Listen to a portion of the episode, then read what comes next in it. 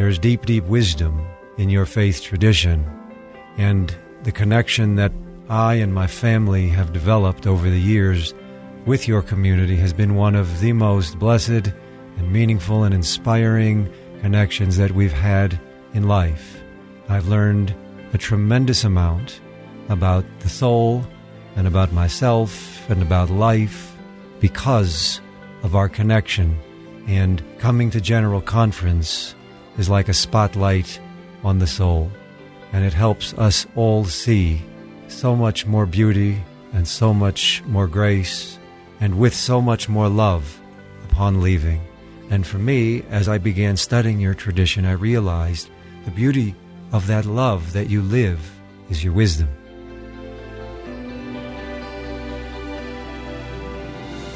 This is Sarah Jane Weaver, Executive Editor of the Church News, welcoming you to the Church News Podcast.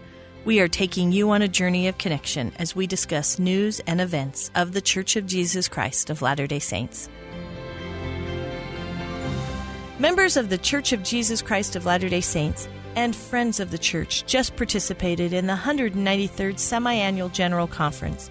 Listening to Latter day Saint leaders offer counsel and direction in the congregation during General Conference was Rabbi Joe Charnes.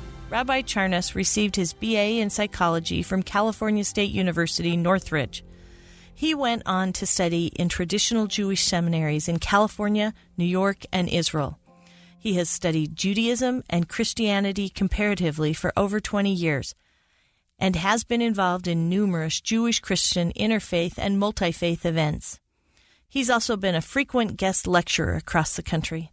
As a member of another faith, he joins this special post conference edition of the Church News Podcast to share some of his reactions to General Conference. Mary Richards, Church News reporter, joins him as a guest host. Welcome, Rabbi Charnes and Mary, to the Church News Podcast. Rabbi Charnes, for this conversation, would you mind if I called you Rabbi Joe? I feel like we're friends. Yes, I would be honored. Thank you. Thank you so much. And thank you for being here.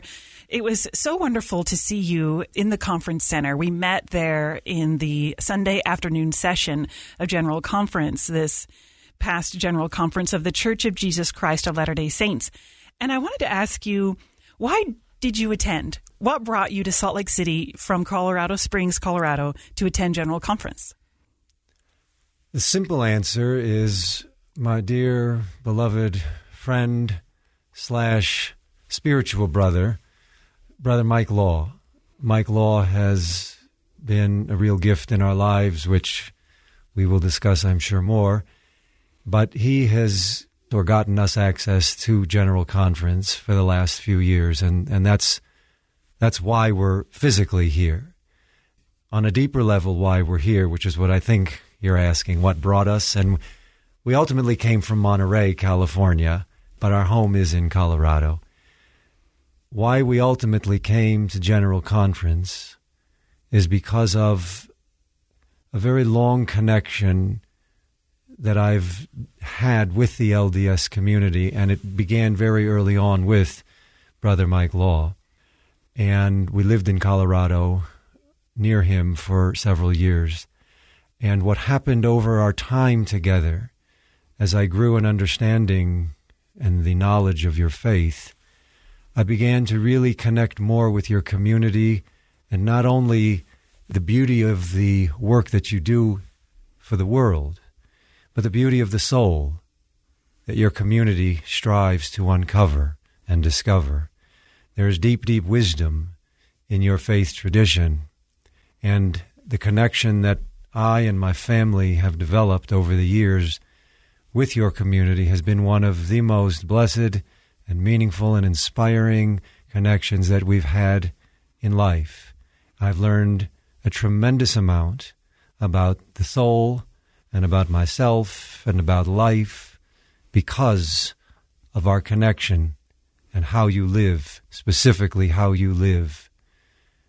So, what I see in your lives, the lives that you live, are the blossoming fruits of your faith the beauty, the light, the grace, the love, and the wisdom.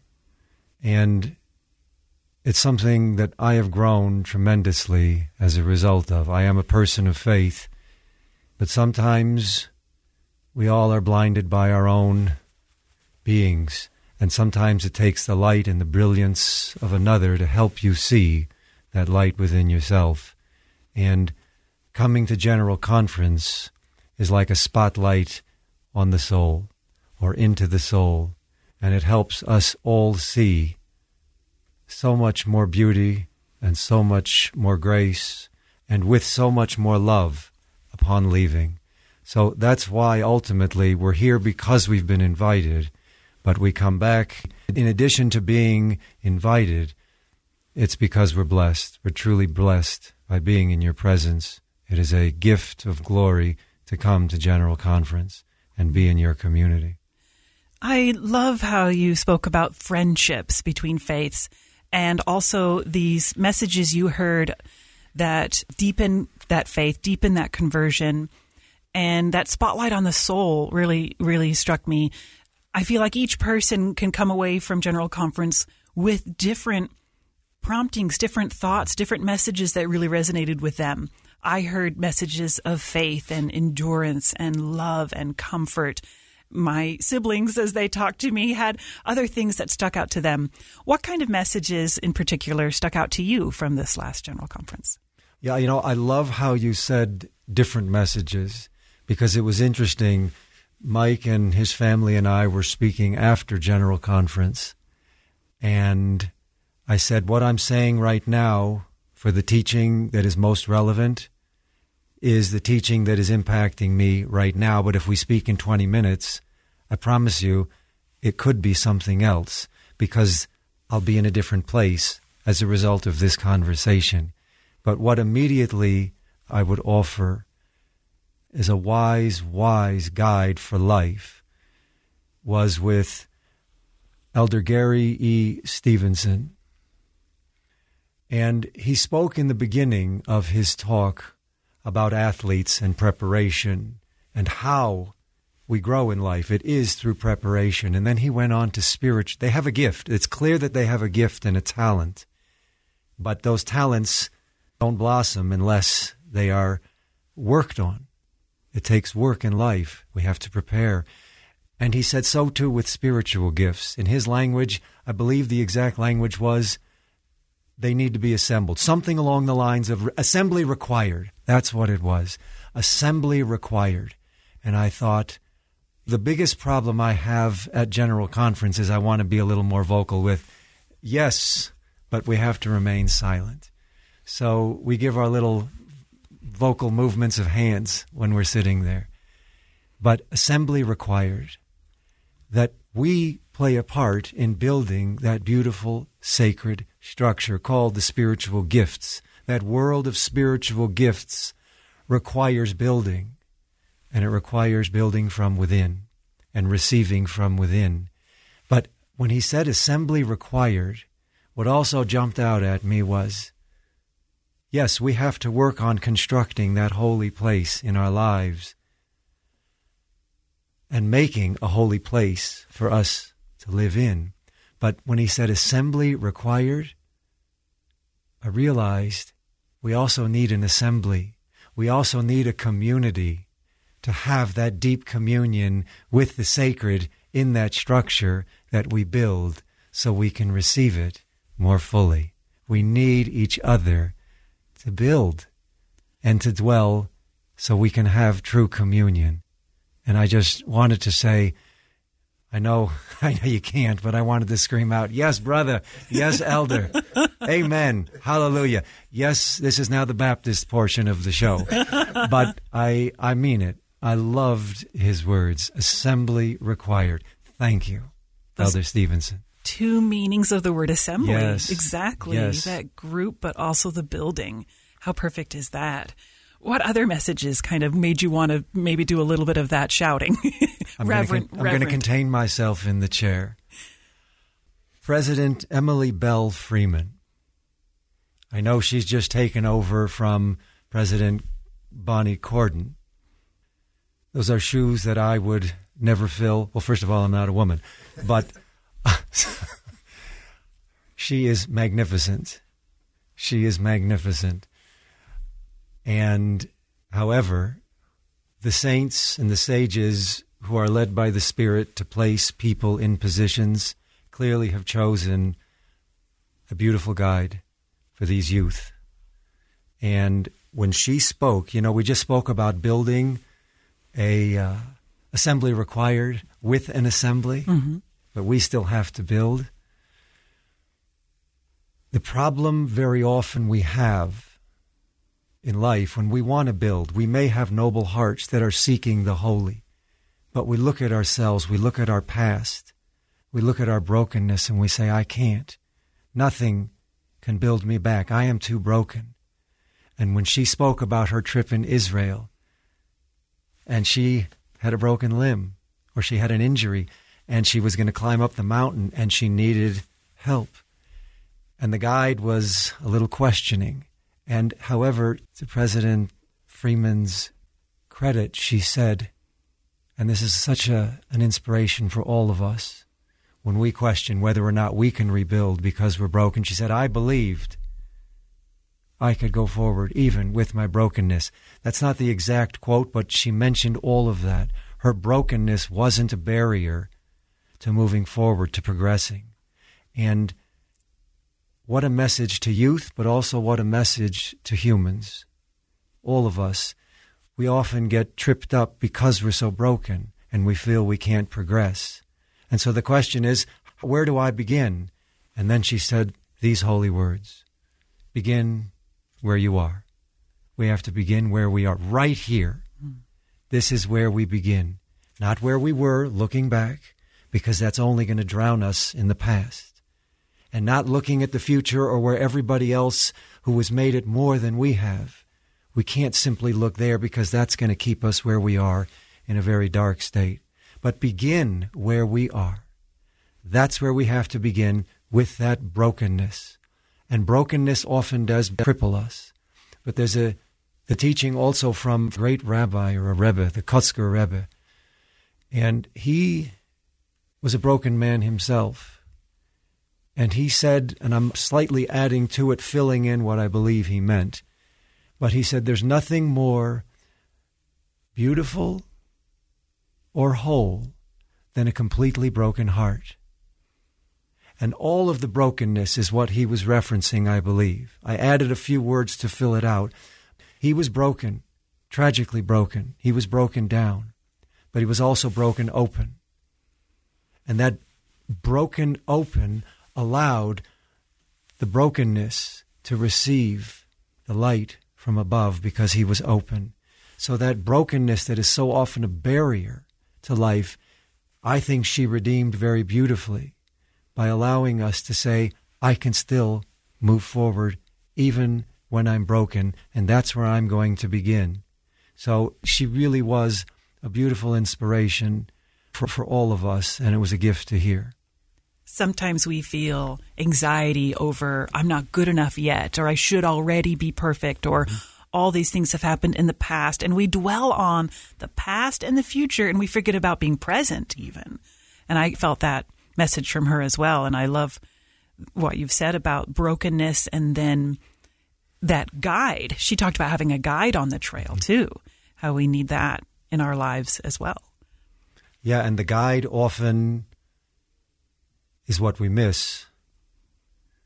You know, Elder Carlos A. Godoy spoke when he was at the airport, and he ended up on the quote summarizing the story, the wrong taxi, and he just happened to meet a former LDS taxi driver.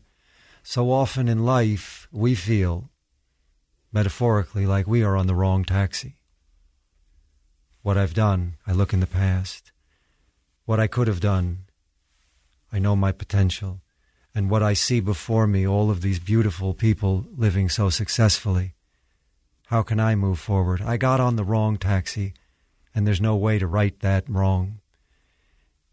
We always have a guide out there who's ready to enter and give us that guidance if we're willing to hear. And thankfully, it's not just us. Are we willing to hear? It's very interesting. He went in to that taxi. Hopefully, the guides that we need are willing to make that journey that's sort of out of their normal way. He was willing to go a different way, and along the way, he realized there was someone he needed to meet and help redeem, and that helped redeem him. So it's a partnership that we go off, and we never are on the wrong taxi, and there's always someone there to help guide us back if we're both willing to participate. So that's another beautiful message that I think we can live with and take to heart because we all end up on the wrong side of the road at some point and we need a way back. And there's always a taxi awaiting. There's always a taxi awaiting. What a beautiful thought. He did notice that. He thought, you know what? This isn't a mistake. I'm supposed to be here. And the beautiful change that happened in his life and in that driver's life together. This is also something I wanted to bring up the music during General Conference.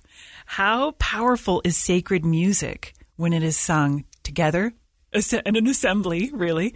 When we're listening, when we're partaking of that, the music from this past General Conference and then music in your own life, how powerful is that for you?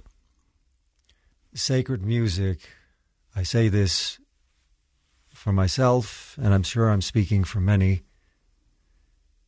Sacred music, if we truly, truly reflect, we often miss the beauty, the power, and the wisdom of that music. It's not simply a wonderful melody on the radio station that inspires. Sacred music is there to heal and to inspire and to build and to redeem. And so often when we're singing the hymns or we're singing our own prayers in melody or with melody, we're missing the deeper message. The melody is powerful, but the words themselves also are deep meditations that are meant to guide us into a life of soul and awareness of soul that we're so often lacking the awareness of. And the Hebrew word, one of the Hebrew words for song, is a zemer. And in Hebrew, it's also related to the word for to prune. And the uh, beautiful, beautiful. You saw it. Yes. The idea there is that this sacred music is not just something that is beautiful to listen to. It's not simply auditory. It's meant to prune us in the most beautiful way, to refine us so that we can bear more beautiful fruit and sing more beautiful melodies. It's wisdom in song guiding us how to live in life. And very often we simply focus on the melody. But the melodies and the songs, uh, the hymns, that are I can't even say sung because it's not singing. It's an angelic choir with an angelic community inspiring the angelic within. And so often my we have a Yiddish term like my kishkas, my innards, my innards are twisting. They're twisting over the beauty and the power of these meditations, these sacred meditations. And it's a blessing from on high to be able to be in the presence of such song and such light because it, it is. It is the light of song, the light of melody, and that melody is still singing. I try never to lose that melody in my life, although I do. So that's why we come back. Mm, for that process again. Absolutely. When I teach in primary, uh, in my congregation, primary for our younger children, many times the most effective moments, effective might not be the right word, the most beautiful, poignant moments are when we are singing. And we're trying to point out to the children, how do you feel right now? Because just like you said, you feel something inside. And so if I can help my own children pinpoint or recognize that they're feeling something in that moment as they're singing and as they're listening to music, then that's the way that perhaps they can start to recognize spiritual messages coming to them. And when they recognize it, they can hopefully remember it. So, how can we now, in the next six months, how can we recognize and then remember the things we felt and heard? And then, on a two part question, I'm just want all your thoughts today. But What kind of impact does studying these messages and scripture and music have in our lives? I can only say amen to both questions. That's the prayer that we all should have, and the meditation. It is a meditation that we should have. In fact, one of the Hebrew words for meditation is related to the word for build. There's another one that has to do with isolation and separation. We have two words. But the idea of meditation and building, we want to reflect or ponder Mm-hmm. in your language because that's what helps build and rebuild.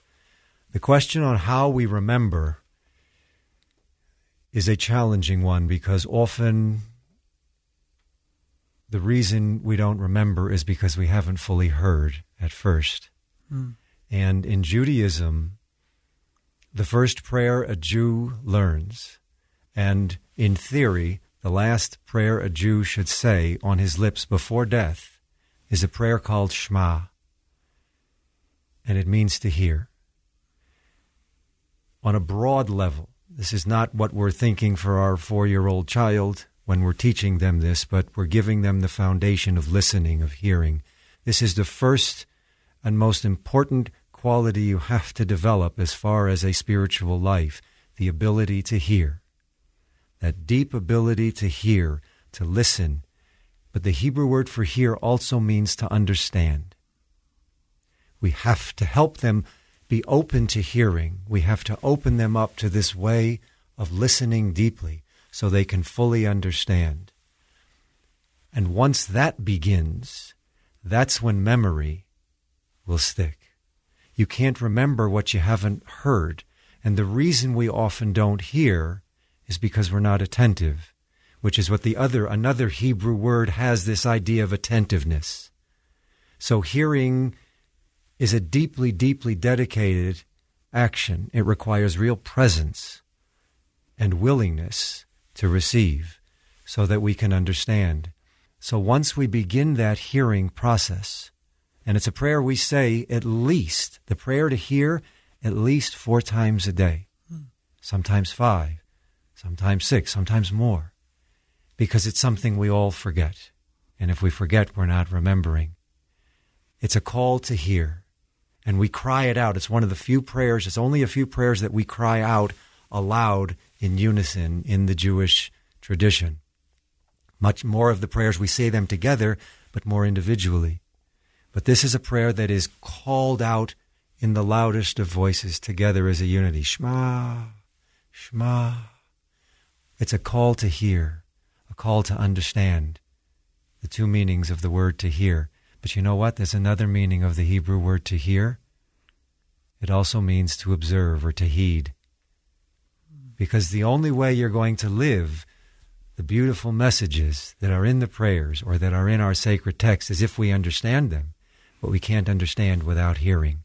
So deep hearing leads to deep understanding, which leads to a life that is deeply transformed because you're now living or heeding the will or the wisdom of our Maker in the text, in the hymn.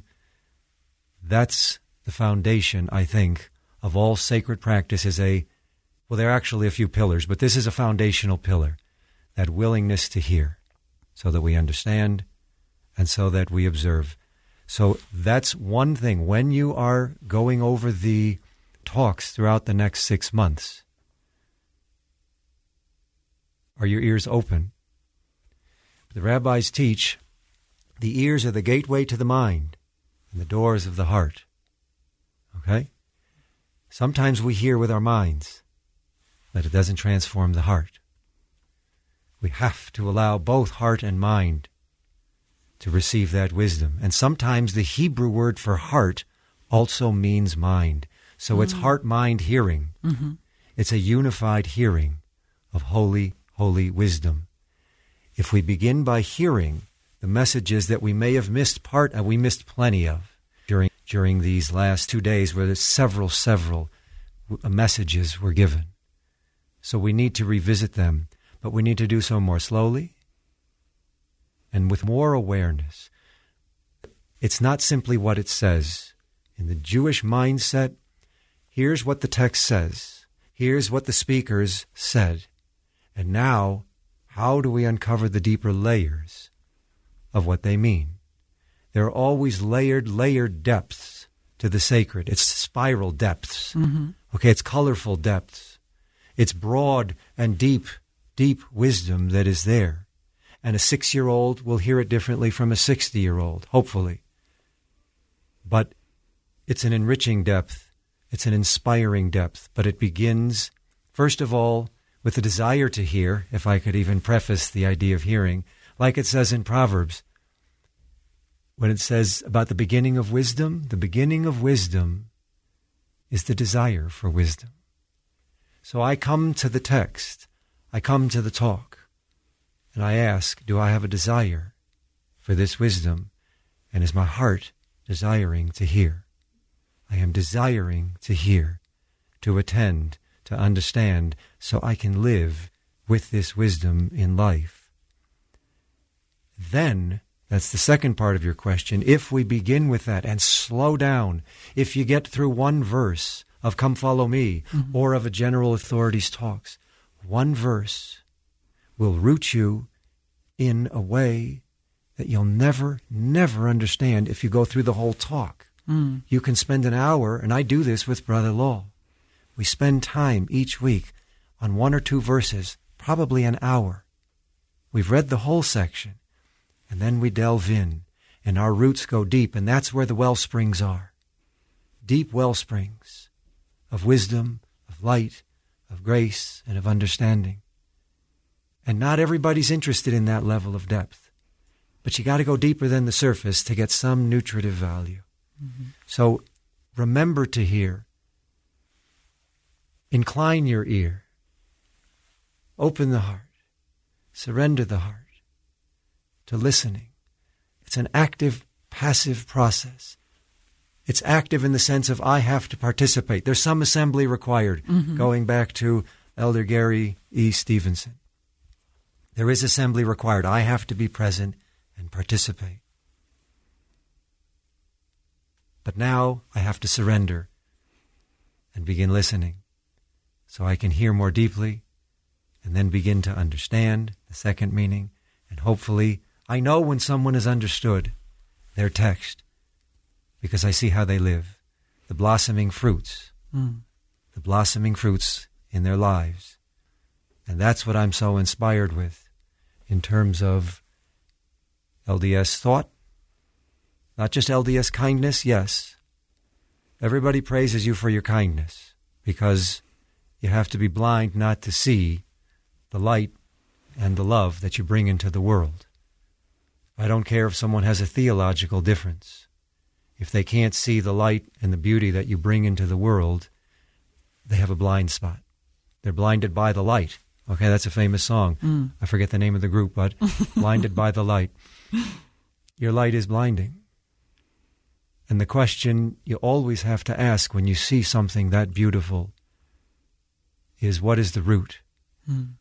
And for me, as I began studying your tradition, I realized the root of your light, the root of your beauty, the beauty of that love that you live is your wisdom. People don't often focus on your wisdom. They focus on the kindness and the decency of your lives. But that kindness and decency didn't just come from nowhere. It came from a wisdom that you are rooted in and that you revere and that you study and that you try to live from. That is the guiding source of your light. And I wanted to see not just the outer love, the outer grace, the outer beauty, the outer kindness. I wanted to see the source of that. And that's what I've seen as I've been going through Come Follow Me. I've seen the roots of that light. Mm-hmm. Your lives are living examples and expressions and testimonies of the beauty of your wisdom, and it manifests itself in kindness and in love. Your lives are living and loving testimonies of the holy. And it's a gift, and it's an honor, and it's an inspiration to be in the presence of your community because I have learned a tremendous amount, and it's been painful to often see my own person, my own life, my own history. When I look at what you have created and cultivated and developed, you have such a community and you are a light, a beautiful light, and it's a gift. And I'm grateful to have been here for this general conference and every other conference. And I'm so grateful for your time and to get to know you better, Rabbi Joe, and to have heard of these friendships that you have developed over the years. And and it inspires me too as I make friends with those of other faiths around the world in my travels for church news or in my own community here in Salt Lake City. What would you tell people about how to develop and deepen friendships with those of other faiths? Wow. The how is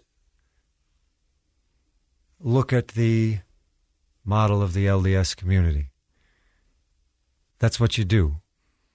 And it's not because you've been so well received throughout history. I don't have to go through your history. We have a similar history. And yet you still reach out. You still seek community. I had an interesting conversation with a pastor once. In the theological spectrum, he was more on the conservative end. And as you know, in certain segments of the Christian world, theologically, there, is a parting of the ways significantly, and some are more generous or charitable in understanding that, and some, like your friends out in front of General Conference, uh, some are a little less charitable, to put it mildly. But I will tell you, as far as how should we go about bringing or making friendships with others, bringing other communities together, which is what you live to do.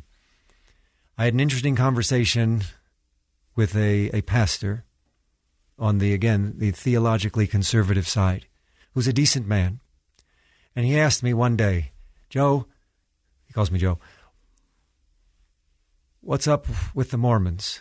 Why are you so involved with the Mormon community?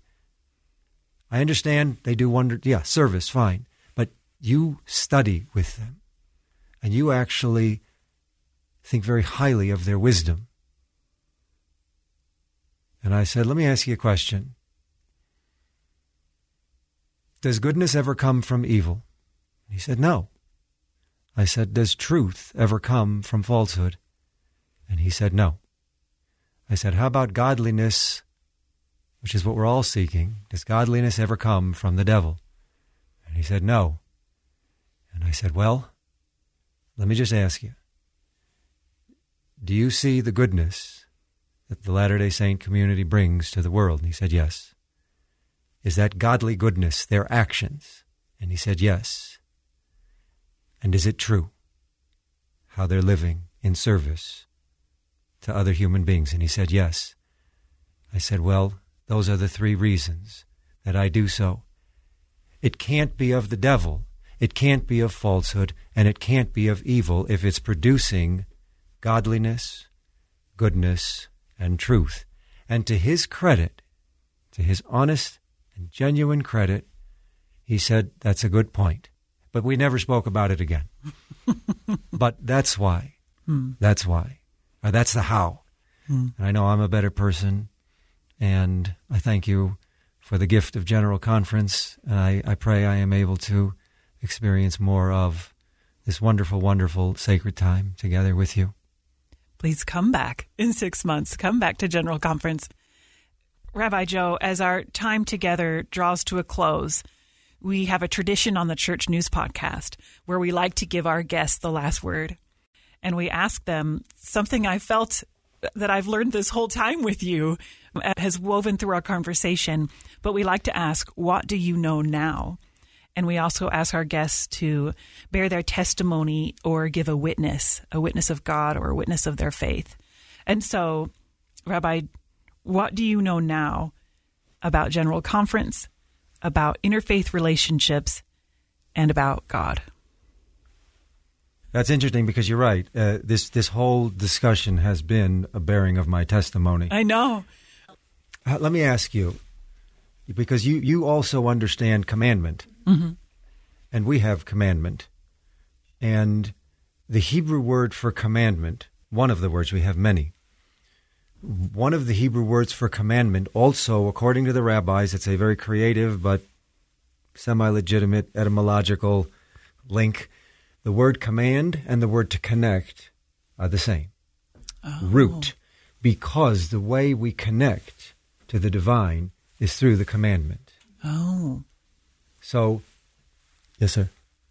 My hope for all of us is that God can be in our hearts mm-hmm. and we have that connection. But what God ultimately cares about, in I think we share this, He absolutely cares about this because without this, what are we doing? God desires the heart. But if that heart is not living a life of commandment, in our thought, you're not connected fully. That's why the two words are the same root. They're different in English and they're different in Hebrew, yet for command and connect, although we do have a parallel in English. I enjoin you. Oh. A joining, a commanding, right? If you enjoin somebody, you command. So it's that same idea in the Hebrew, actually. Command and connect. If we truly want to connect with our Maker, we have to live a life of commandment. And so maybe my, I didn't learn this though, but I certainly see it lived in your life. And I know I have a lot more to learn after coming to General Conference. And I could offer other ideas that I've learned, but truly, I leave you actually where I began with President Emily Belle Freeman. I believe I can go on in my brokenness, and I begin where I am. And what I have so learned is that I have so much more to do, that I have so much more to grow in, and I'm grateful that I have such lights in your community to help guide me along the way. So thank you, and bless you, and shalom.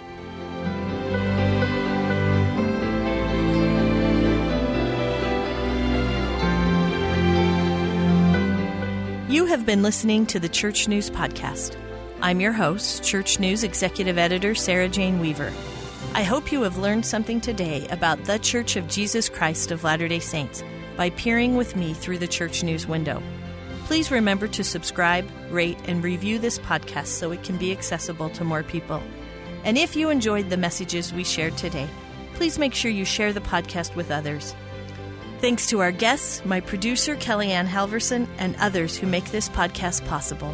Join us every week for a new episode. Find us on your favorite podcasting channels or with other news and updates on the church on thechurchnews.com.